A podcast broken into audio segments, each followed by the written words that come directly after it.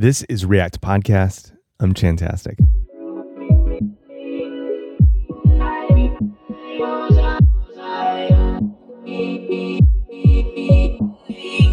Today we get to sit down with Jen Luker. She's one of my favorite people to see around the halls of a conference because she's a joy to be around and she's always knitting.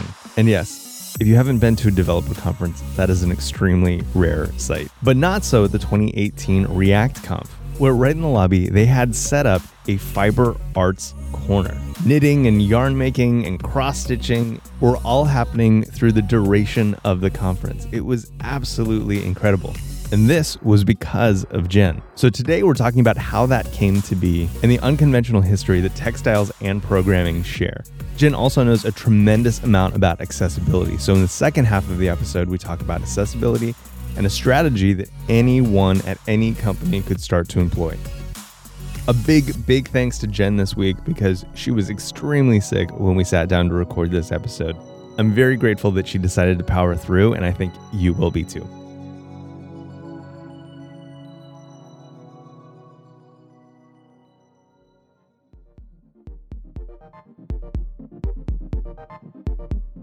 This episode of React Podcast is brought to you by React Training.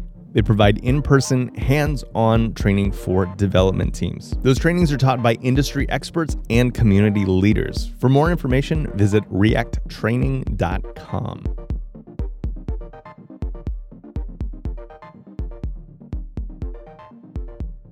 Jen, I am super excited to be sitting with you.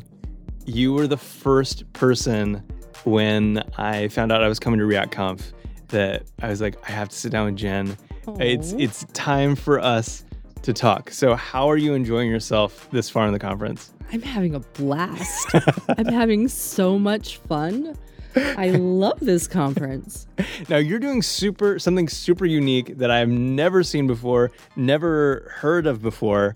Uh, tell me what you're doing at this conference.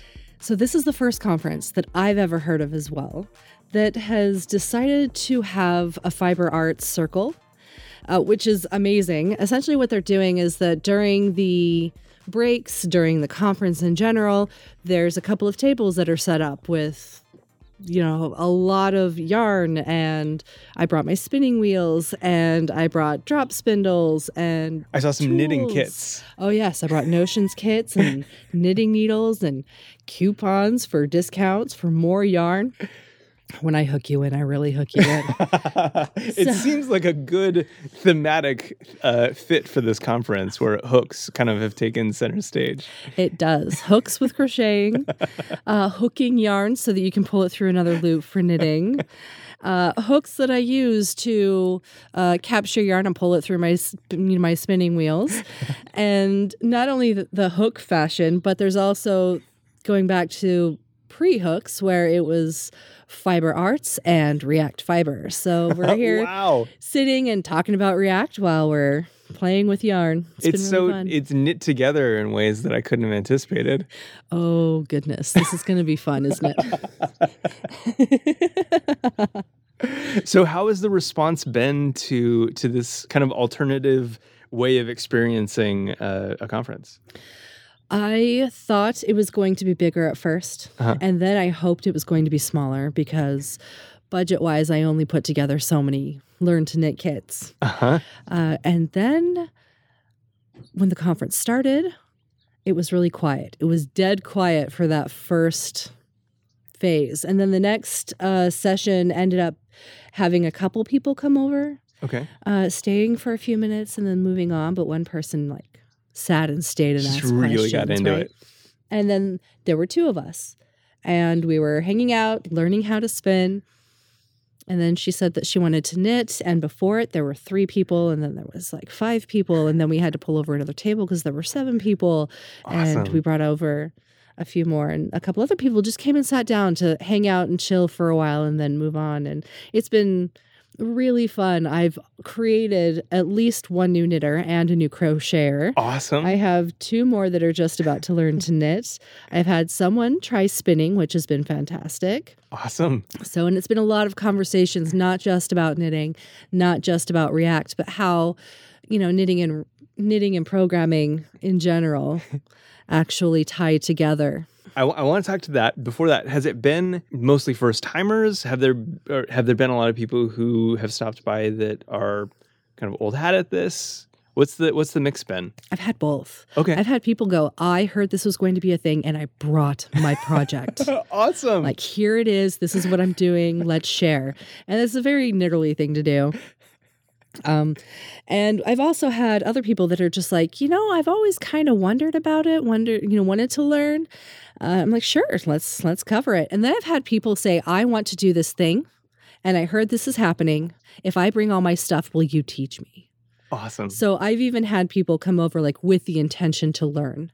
That's amazing. And I, I love that it's so well integrated. Um, I guess just to paint a picture for anyone who's listening to this, there's um, there's a gigantic TV kind of in off to the side of like the kind of like foyer area where everyone gathers. There's the big TV, all the, the, the talks on there. They mm-hmm. have the teleprompter person working so you can kind of engage with the the speaking portion of the conference mm-hmm. while you're learning to knit or kind of tune out, I guess if you want to. Mm-hmm. And it's it's super awesome.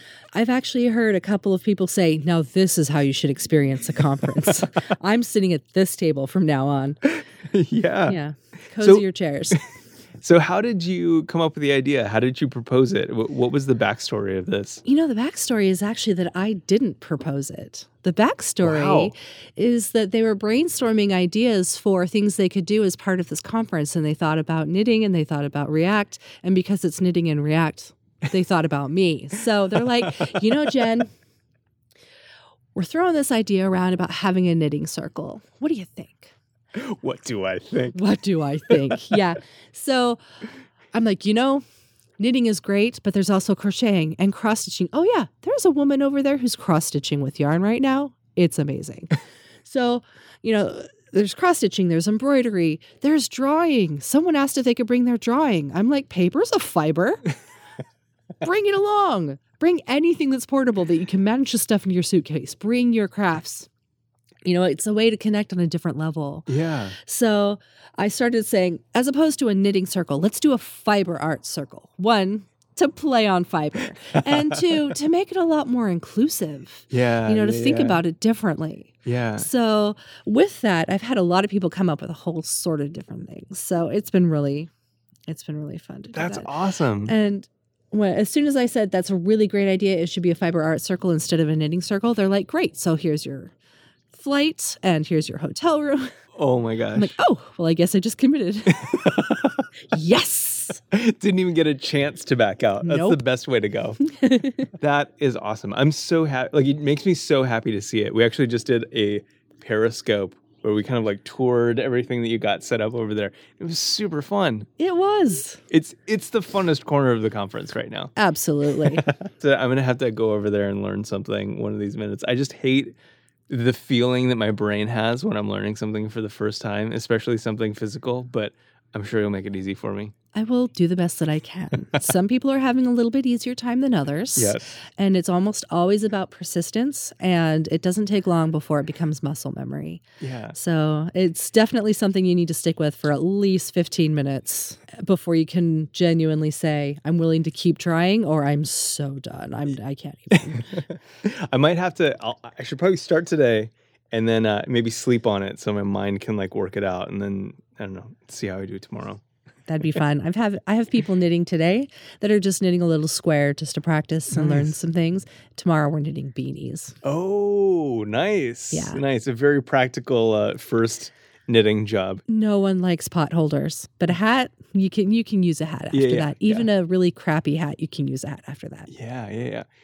So I learned recently, I, I just listened to a 99% Invisible episode, and they're doing a series on clothes. And the first one was about textiles. Yes. And I learned something that I had not known before, which is some of the first patented software was around textile creation. Yeah. So I imagine that you're you're familiar with this. So what do you know about this? Okay. So it's not even software, it's technically hardware at this point. Okay. Based on the fact that uh, the original programs were written for something called Jacquard looms. So when you're weaving yarn into fabric, what you're creating is uh, various patterns that create different pictures in that yarn, whether you're making polka dots or you're making something that looks plaid, those are different patterns. And you have to have multiple yarns lifted so that you can put a shuttle underneath it that's carrying yarn in the opposite direction. Okay. So when you do that, you have to actually program that in. So you can either manually like put your fingers up underneath each yarn and pick it up and put the shuttle underneath. Okay. Or you can you put them through a heddle.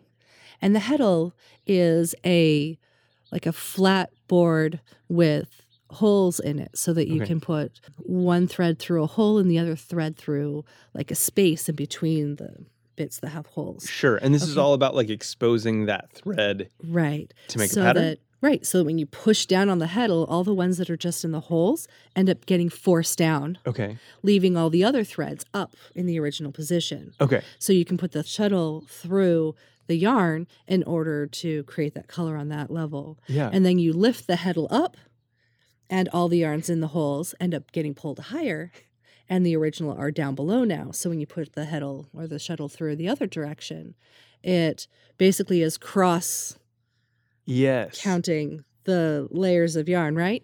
So to make a pattern, you could do something as simple again as every other one goes mm-hmm. up and every other one goes down and then you get the standard weave but you can go ridiculously complicated you could put in filigrees and horses and knights and whatnot. So you can really get complicated with these. So they created something called cards. Okay. And these cards had the pattern in it.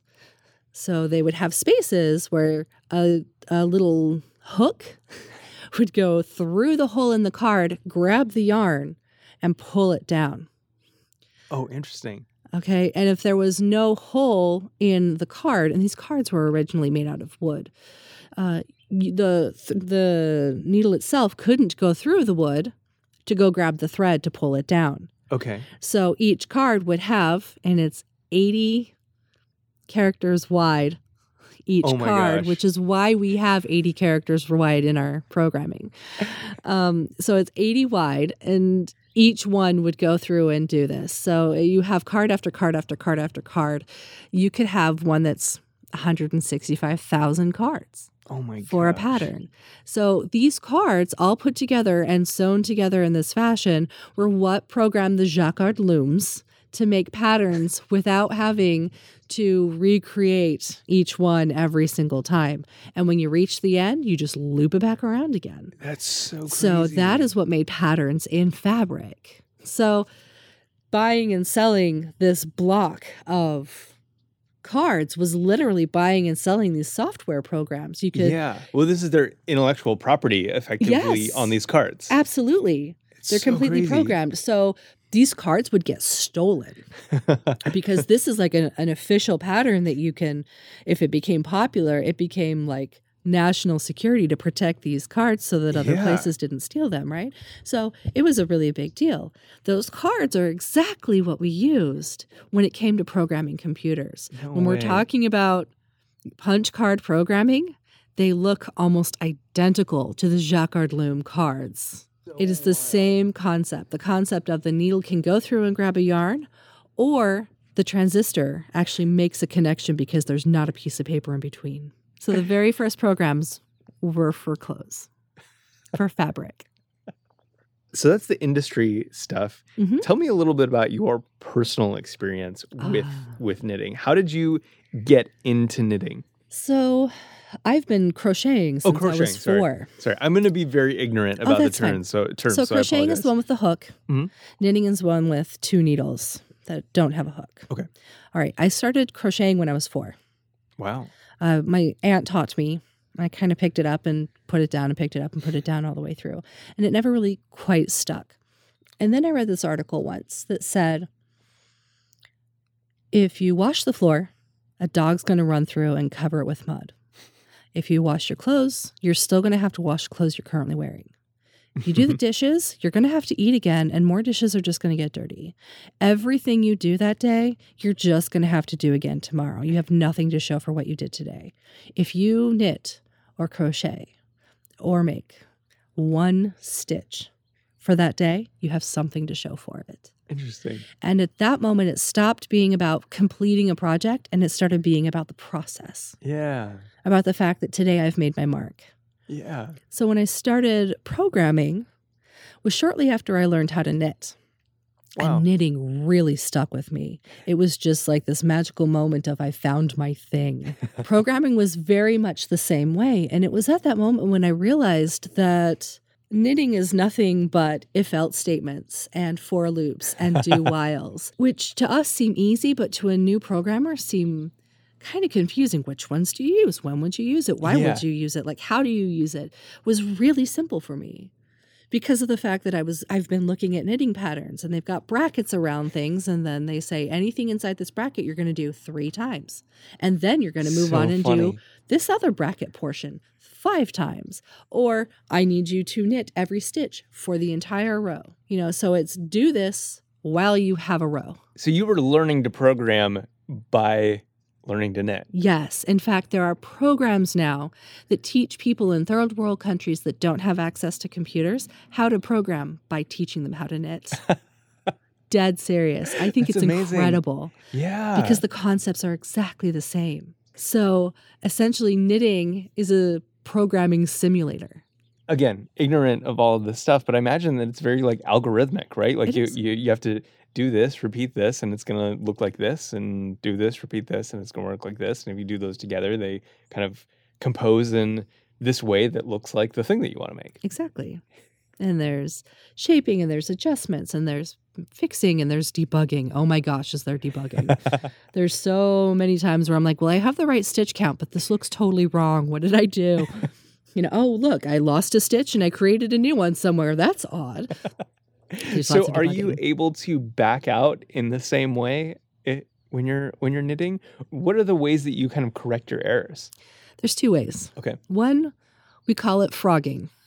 And we call it frogging because you pull out your knitting needle and you grab the yarn and you rip it. Rip it. Ribbit, sounding like a frog. Oh wow. Okay. okay. That's literally why it's called frogging. Um, the other way that you do it is called um, essentially dropping down. So usually when you make a mistake, it's not on the row that you did, or when you're trying to correct a mistake, it's not on the row you're currently working. Okay. It's on a row down or two or three or four or five. So you're oh. going to knit to that place where you've made a mistake. Further down the row, you're going to drop your stitch and like um, unpick it all the way down to your mistake, just that one stitch. Make your correction and then pick it up all the way back up and put it back on your needle. Wow. So you can either undo eight rows or you could just drop down eight rows on one stitch and fix it and bring it back up. That's something you cannot do on crochet. If you make a mistake on crochet, you have to pull it back. Has that influenced the way that you think about debugging computer programs? It has. Partly because when you're looking at a problem, I really go for that binary model of pick a spot in the middle and see if it's still broken and if it's still broken, then you know it's in that half and pick a spot in the middle yeah. and see if it's still broken, right? Same thing with my knitting. I'll kind of look at it and go, okay, well, it's wrong. So let's pick a spot in the middle between here and the last row and start counting and see where I messed up. If it's fine, then it's in the first half. you know, it's it's interesting how those two still overlap. It's I've used debugging techniques from programming in yeah. my knitting and I've used knitting techniques that I've used to debug there in my programming. So I love when I love hearing when things overlap in in such an interesting interesting way. And we'll link a lot of those uh, things that we talked about. You you gave a talk recently um, that really just kind of impacted me, um, and it was about accessibility. And you had a, a very interesting way of communicating uh, what a disability is that totally reframed it in my mind. And uh, I was hoping that you could talk to that a little bit. Mm-hmm. So, a disability, the way that I always describe it in my talks is this if you're in a wheelchair and you drive into a building and you need to get to the third floor, if you're faced with nothing but stairs, you're absolutely disabled. Mm. If, however, you ride into that same building and you have an elevator, you can get to the third floor you can do what you need to take care of. It's not necessarily that it's you that's disabled, it's the technology surrounding you that yeah. makes you a disabled person. So uh, when you think about it that way, you're disabled when your eyes have been dilated, or if mm-hmm. you're playing with a four year old who thinks your arm is awesome and it's your mouse hand. you are limited by these things. And it's not necessarily that you're permanently disabled, there's temporary and circumstantial disabilities. Yeah. You know, you could be disabled by the fact that you're in a noisy bar and you're trying to watch a video. Yeah based on these things, it means that as long as you're capable of completing the tasks that you need to, what makes you disabled and what makes you not disabled isn't solely within your body. Yeah. It is also the technology and the infrastructure surrounding you. Yeah. And if you have that support through that infrastructure and that technology, then you're capable of interacting the same way that everyone else can and therefore your disability stops being an impairment and starts being another thing that you deal with like yeah. glasses or you know hearing aids. They're just made to augment something that we by nature weren't given you know the best of to begin with. Yeah. I love this idea. I love the reframing that that you did for this idea because it, it i think that there is a tendency no matter what to think about like like us versus them right? And I, I, you see that a lot in in our work and the discussions when we talk about uh, accessibility and whether or not we're going to or if it's the right time to start thinking about that in our applications. And it's not about us versus them it's more of a spectrum and we can at various times in our life fall along that spectrum circumstantially or like you said having your eyes dilated noisy bar there's so many cases where the technology disables us from doing a certain task. Absolutely. I, I, just love the way that you you reframed that. All right, we had to move locations, uh, so if it sounds different, I apologize. Um, that we, we were outside and there was a game of nine square or something, something like, that, that, yeah. where a beach ball was being hit in the air and everyone was laughing joyously. So um, anyway, we moved. Hopefully, it's a little bit better. It might be a little bit different right here. Um, but we were talking about accessibility and um, a different way of, of thinking about that and approaching it. And I wanted to ask, um, in your experience, mm-hmm. what are the tools that people should be using to, as a baseline? Maybe we can't do all of it, but like, what are some first steps that we can start doing to introduce um, care and accessibility into our applications today without having to get sign off? Without having to get sign off. so to begin with, you can start looking at the plugins for both Chrome and Firefox mm-hmm. uh, that uh, Deque put out called Axe. Okay. Uh, that is a beautiful tool for not only showing you what the problems are in your app, but also for explaining why it's a problem and different ways for fixing it. If you use it as an educational tool, you can really dig in and it will explain those things to you. So it's not awesome. just a big number that says all these things are wrong. It's a number that also includes why it's wrong, how it's wrong, what yeah. you can do to go from there, which is really nice. Um, that's the first step. Another thing I recommend is a linter. Mm-hmm. You can run the linter just on your system. You can run it globally. You could definitely get it, you know, plugged in with the rest of your team, which would be fabulous. and essentially, what that does is it allows you to test for those things when you're running your app. I usually use Husky to okay. connect it with webhooks so that I can't uh, push a commit without running through those tests and being approved. Oh, interesting. So Husky is a tool that allows you to do these things at different steps in the dev process. Yes. It's, okay. It's all hooking into those. Okay. You know, commit processes. Oh, awesome.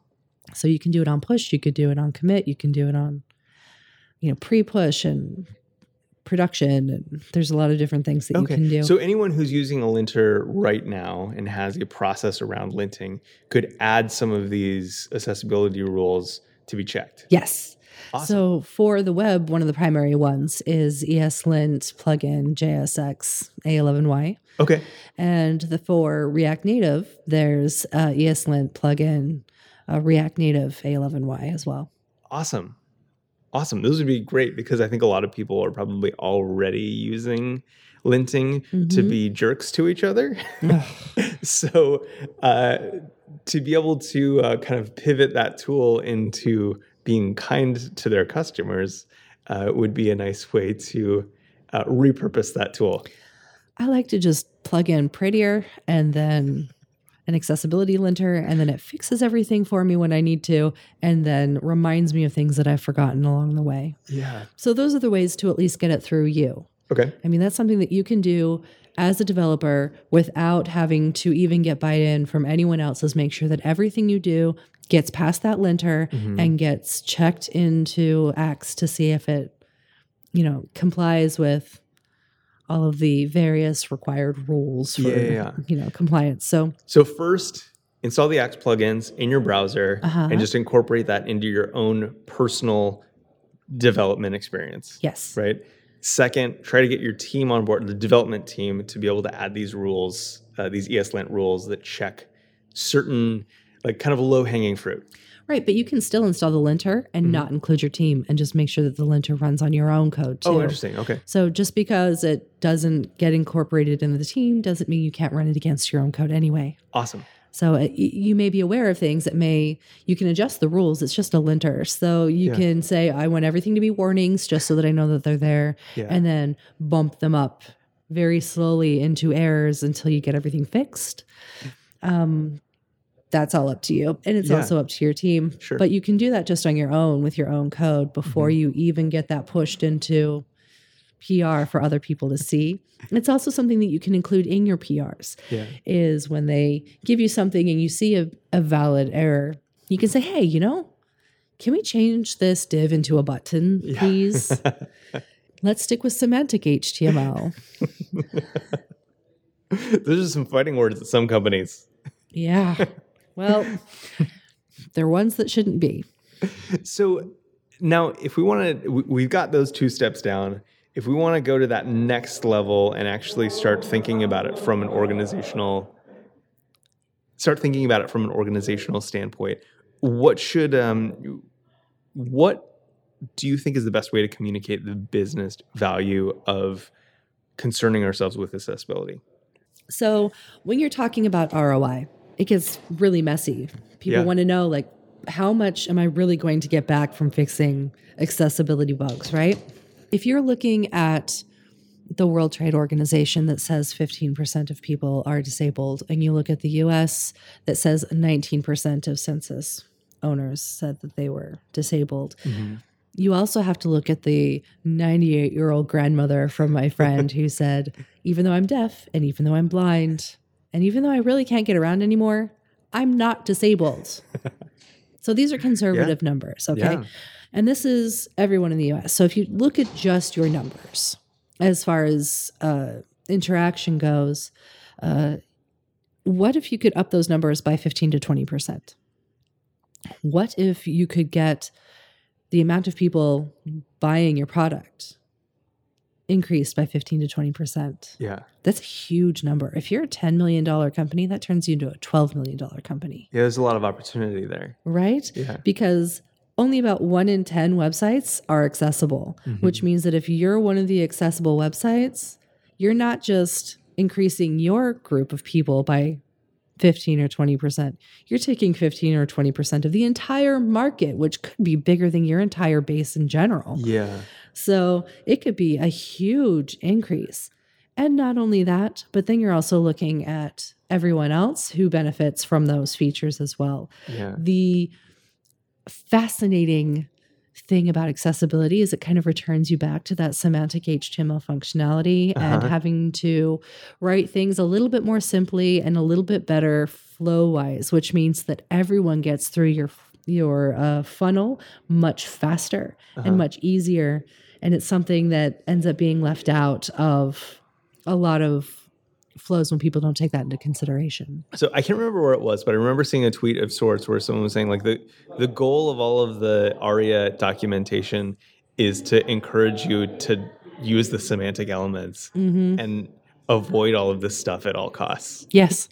It is it's actually really complicated when you sit down to read it. And part of it is that I mean it shouldn't be complicated. Yeah. But if you have to start thinking about all of these use cases, uh-huh. for instance, if you use a div instead of, of button, since I brought that up before. this seems to be some of that low hanging fruit. It is absolutely low hanging fruit. But did you know that on certain iPhone devices, if you do not change the cursor of a div, it doesn't detect it as a button, even if you have all the on clicks and everything oh, else. Wow.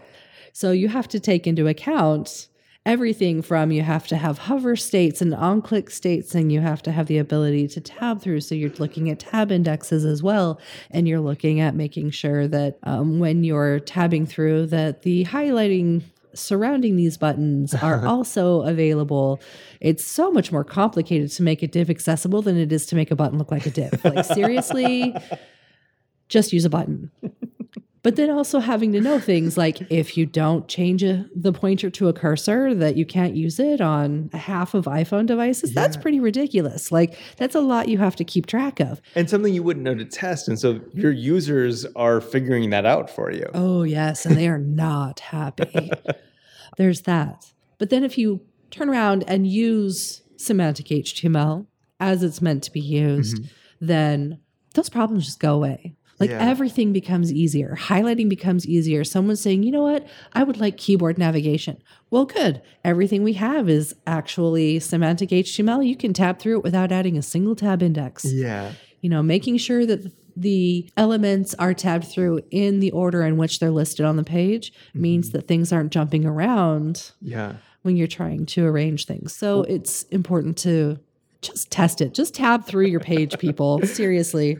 Ryan and I were trying to sign into the Wi-Fi here at the hotel, and the form.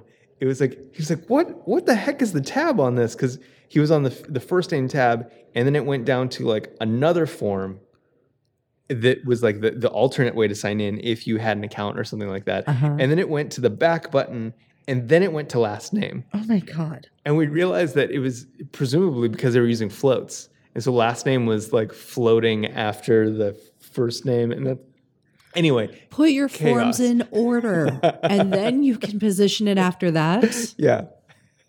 Oh my goodness! I know it was really bad, but it was it, it was a good reminder that like you have to go through, you have to use it, you have to try it in the way that you expect someone using it from a keyboard or whatever means that mm-hmm. is. Um, you have to actually do that. You can't just assume. Absolutely. How often, I mean, and the answer is not very often, but did you realize that when you turn on a screen reader and you tab over to a button, if you have it, say button value button, mm-hmm. then when they tab over to it, it says button value button, which is great. Except, what is this button? Is it a cancel button? Is it a submit button? Yeah. Is it a click here to see this flashy thing that you really don't want button? I don't know. It's a button value button be descriptive when you go in there to put that information. It's not just being able to tab through, it's also understanding the context of what it is you're hovering on. So it's things that you don't know unless you go through and test. Yeah. However, I have issues with disability days where people say, okay, we're all going to go put on the goggles and the gloves and try things out. Yeah. Like it's really fascinating to have that problem, mm-hmm. to stumble through that form that has really bad Z and or, you know, tab indexes. Mm-hmm. But it's another thing to sit down with those gloves and those goggles and fight through the process. Yeah. Because that's not your everyday. Yeah. That's just today. That puts a lot more pressure on you than it necessarily does on people whose day to day is listening to screen readers or tabbing yeah. through the keyboard. The best way to test those is to have someone whose day to day is those things come in and use their your website and then listen to where they swear. well, this has been amazingly educational for me. Is there any closing wisdom that you have for us? When thinking about accessibility uh-huh. and thinking about programming and thinking about the ways the programming has evolved and the ways that accessibility has evolved to something that's been important lately, I want you to keep in mind that changing your frame of mind, changing your perspective makes all the difference. Mm. Sometimes it just takes knitters at a React conference to change people's minds about the origins of programming. Well, thank you. I can't tell you how much I value your presence in our community, pushing those conversations, talking about inclusion and accessibility, and just making sure that people feel welcome and have a space that feels comfortable to them. Um, I, I absolutely think this conference is so much better for you just being you and making this this fun fabric or did I get fiber arts Fiber arts. I almost, I'm learning. uh, just getting this fiber arts thing um, started and just having really great conversations and informing me about some things that I didn't know. Thank you so much. Very sweet words. And I'm glad to have gotten to be here too. I love it. Do you feel good? Yes. Good. I lived. I don't sound like me, but that's okay. I think you sound great. Oh, good. Thanks for listening to this episode of React Podcast. For notes and links, visit reactpodcast.com slash 34. And also, Happy New Year. This is our first episode of the show, and I can't tell you how excited I am about the places we'll take it in 2019. To show your support for the show and what we're doing, visit reactpodcast.com slash partner and help us out by choosing a Patreon plan. My big goal for 2019 is to provide episode transcripts. I would love to be able to do that through listener support instead of loading the episode up with a bunch of additional ads. So if you have a couple dollars every month and can help the show out, I think that readers would really enjoy access to this podcast.